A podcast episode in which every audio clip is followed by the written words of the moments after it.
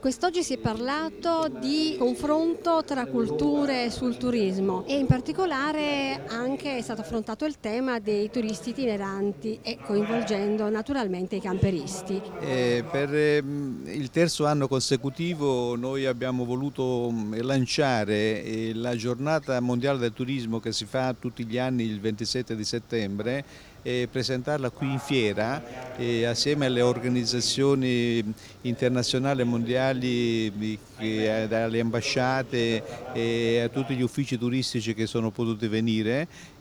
proprio per eh, cercare di unire i popoli e le culture perché ci sembra eh, fondamentale specialmente per noi che eh, praticando il turismo e, quello, e soprattutto quello itinerante ci sembra giusto stare assieme altre, alle altre realtà per poter fare svolgere il nostro ruolo nell'ambito del turismo.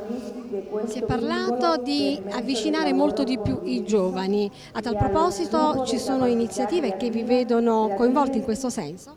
Assolutamente, quest'anno noi abbiamo voluto dedicare tutto lo stand di Parma ai bambini più che ai giovani, in quanto abbiamo constatato che difficilmente i giovani oggi riescono a fare eh, le attività che a noi piace fare. E allora siamo partiti un pochino più da lontano, cominciamo ad educare i bambini al, a stare bene all'aria aperta e prendere dal turismo itinerante tutto quello che eh, a noi dà energia vitale. Thank you.